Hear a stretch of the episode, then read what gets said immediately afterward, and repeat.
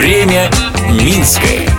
Привет! По столице прошлого, настоящего и будущего вы прогуляетесь вместе со мной, Людмилой Милославской.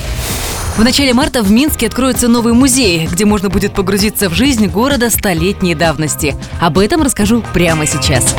Время Минское. 3 марта в Минске откроется музей конки. А что такое конка? Тот же трамвай, только тянет вагончик лошадь. Появится музей по адресу Кирилла и Мефодия 6 в историческом центре города. Это рядом с улицей Зыбицкой. Конка появилась в Минске 125 лет назад, в мае 1892 года и проработала 36 лет до лета 1928. В музее несколько разделов, называются так. По улицам губернского Минска – Управление Минской конной железной дороги.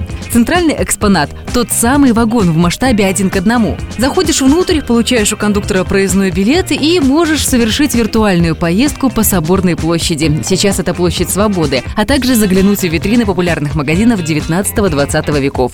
Кроме того, погрузиться в жизнь губернского Минска поможет и электронная игра квест «Маршруты Минской конки». Затем, как течет время Минское, слежу я, Людмила Милославская. Благодарим за информационную поддержку программу «Минское Минчане». Смотрите в субботу в 11.00 на телеканале СТВ. Время Минское.